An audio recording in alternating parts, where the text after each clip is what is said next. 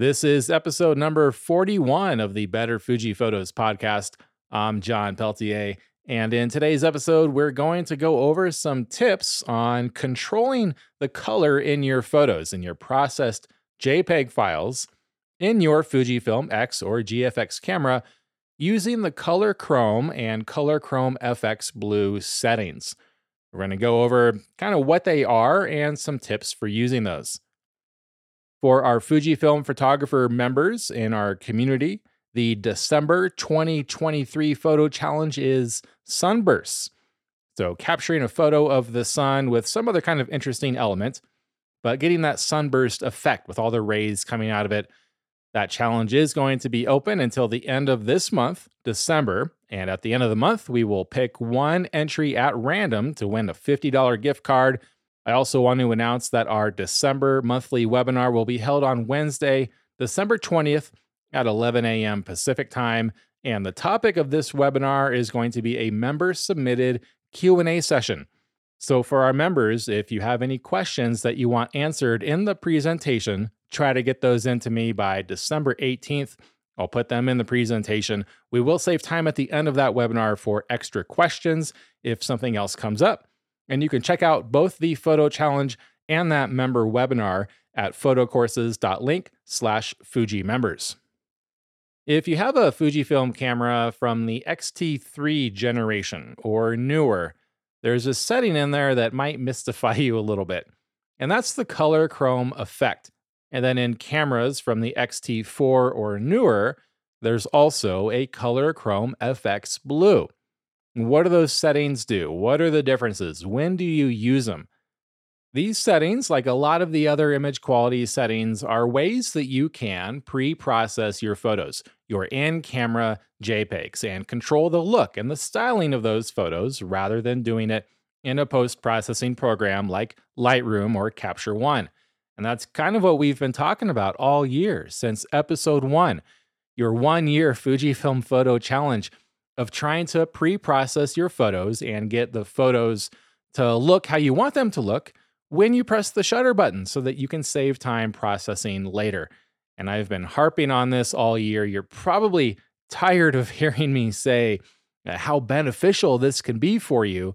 But if you're doing this challenge, or you're really interested in getting those JPEGs in the camera, this is one of those settings that can be really important to understand. So the color chrome effect and color chrome FX blue settings. If you go to the camera manuals to try to figure out exactly what these settings do, you're not going to find a lot of information. So let's go to the X-T3 manual and, and just read what it says for color chrome effect. Deepen colors and shadows. Four words deepen colors and shadows. And then select an amount, strong or weak, or choose off to turn the effect off. Four words is not a very descriptive way to describe any camera setting, really, let alone one that uh, has such a different effect on your pictures and how you actually use that setting. So, in the newer cameras, where now the Color Chrome FX Blue setting was added, and all the FX Blue setting does is it separates the blue from all of the other colors that are affected by Color Chrome effect. But even in those cameras, when you go to the manual to try to figure out what color chrome effect and color chrome FX blue do, here you'll see it says increase the range of tones available for rendering colors that tend to be highly saturated, such as reds, yellows, and greens. All right, well, that's a lot more words than four, so thank you for adding some more information. You go to Color Chrome FX Blue and it says increase the range of tones available for rendering blues. It still doesn't quite exactly describe what these settings do. And so, what it really does is when you have colors that are really close to being saturated, and what I mean by that is one of either the red, green, or blue color channels, one or more, are approaching or at the maximum value for that color channel 255. So there is no more color information being recorded in that color channel when a color is oversaturated. And what that means, practically speaking, is that you're not going to be able to discern any slight gradients or variations in the tone or the shade of that color. It's just all going to be in that area that's oversaturated, the exact same tone and color. It's going to lack character and texture and detail because it is all just one solid continuous shade. That's what happens when colors become oversaturated.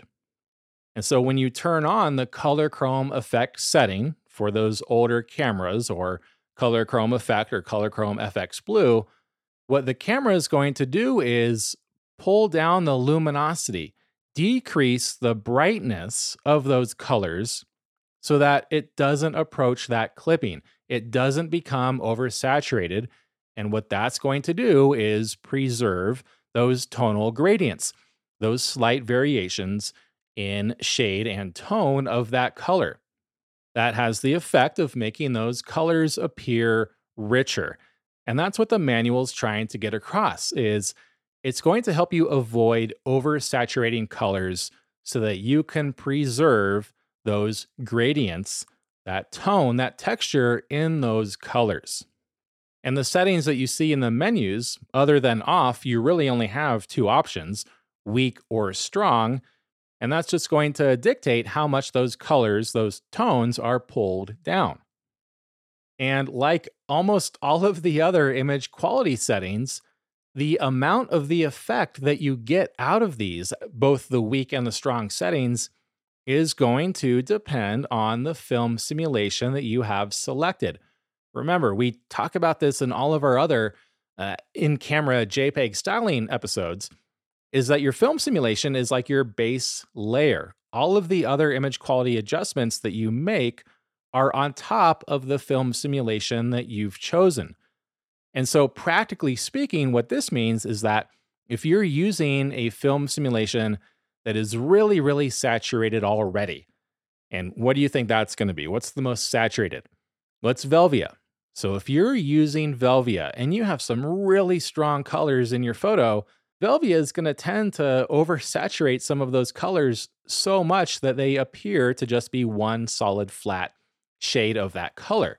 And so when you turn on Color Chrome Effect or Color Chrome FX Blue, set it to weak or strong, it's going to not necessarily desaturate those colors it's going to pull down the luminance, the brightness of those colors to preserve the texture and the gradients in those colors.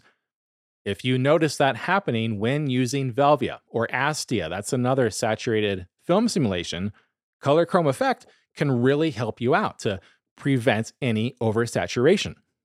However, if you're using a film simulation that is already very desaturated, like Eterna or Eterna Bleach Bypass, the chances of you oversaturating any colors in these film simulations are really slim.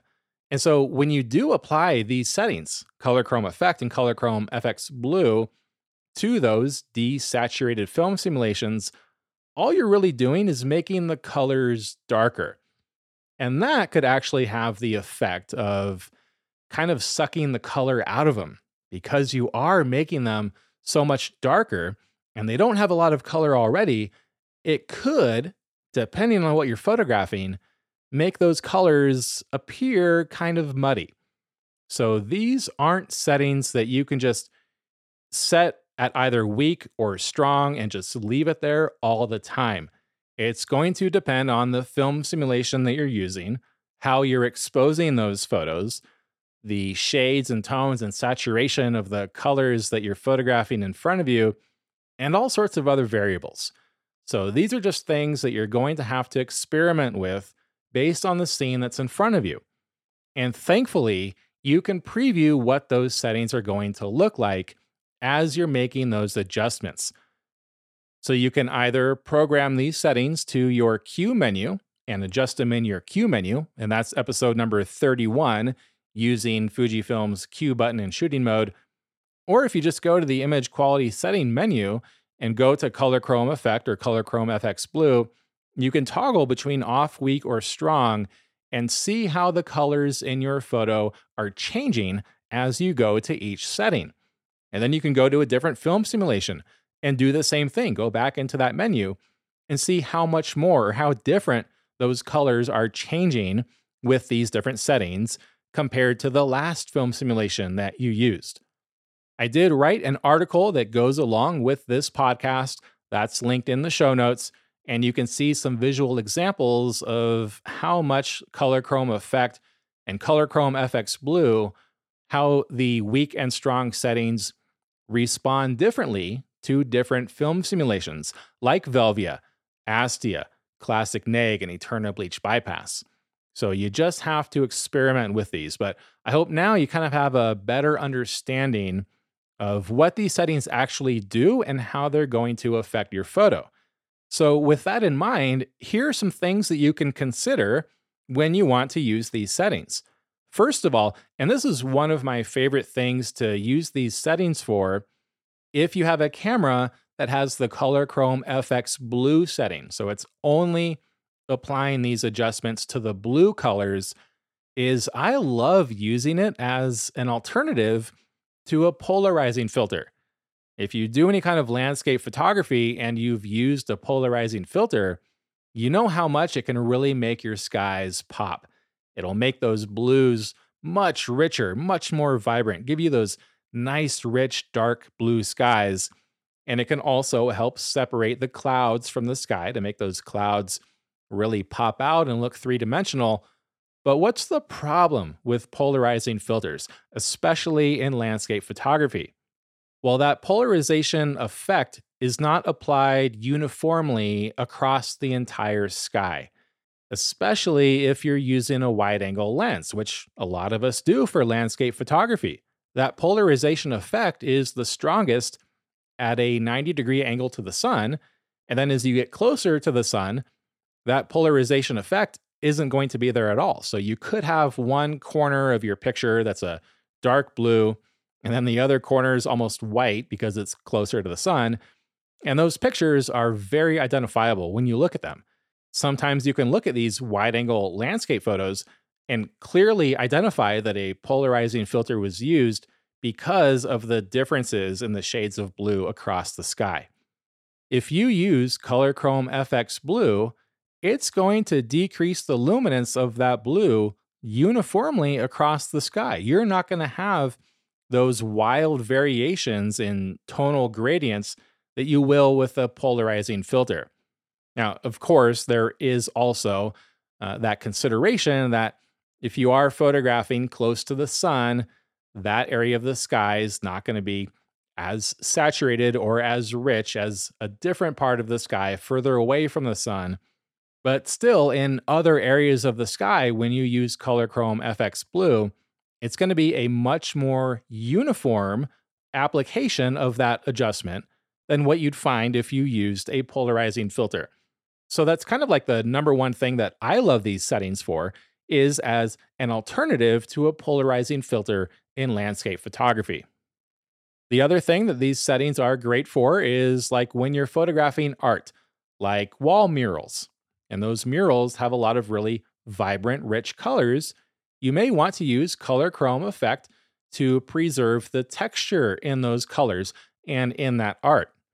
Like you may want to go to Velvia to really make those colors pop out. But remember, Velvia might oversaturate those colors. And so then you could remember, okay, Velvia is going to oversaturate these. I may want to go to Color Chrome Effect Color Chrome FX Blue, turn those on to preserve all of those color tones while at the same time making them pop out like Velvia does. Ditto for nature and flower photography, for example. Getting those really vibrant colors in those flowers with Velvia without the oversaturation effect that Velvia can sometimes produce. So that's what I meant when earlier I said that it's not a one size fits all solution. That's why I like to put it in my Q menu so that I can just easily press the Q button and then toggle through those settings to see what those different effects are going to do based on the film simulation and what I'm photographing. And because these settings are applied differently to different film simulations and colors, it's important to recognize that strong may not always be the best option. Sometimes strong can be way too strong, and that color is going to get really dark, like almost black, and lose that color. So then you may want to try weak. And that can especially be seen in certain sky situations if you're using Color Chrome FX Blue. Sometimes strong looks great for certain skies. Other time, strong makes that sky unnaturally dark, and you may want to go to weak instead. And I have some examples in that article linked in the show notes where sometimes strong is just way too strong, but then weak actually produces a really pleasing effect. So you don't have quite as much control over these color modifications like you might if you use something like Lightroom or Capture One, but it is another thing that we can do in the camera to make our JPEG photos come to life even more. And it's a great setting. Uh, if you have an older camera that only has color chrome effect, try it out. In those newer cameras, try out the combinations of color chrome effect and color chrome FX blue separately and just pick one. Pick color chrome FX blue strong and then cycle through different film simulations to see how much the blues in that scene change based on the combination of Color Chrome FX Blue and the film simulation. You'd be really surprised how much the application of these effects can vary based on the film simulation that's used. And unfortunately, I wish I could just tell you use weak in these situations and use strong in these other situations. Um, I can't just due to the unpredictable nature of these settings but having an understanding of what they do, how they differ from one film simulation to the next, and some instances in which you might want to use these settings, that'll give you a great head start and take you one step further to getting those perfect in camera JPEGs. And if you want to learn even more about how you can apply Color Chrome Effect and Color Chrome FX Blue to your custom settings, to your saved preset styles, and how to apply them in camera to get the perfect in camera JPEGs.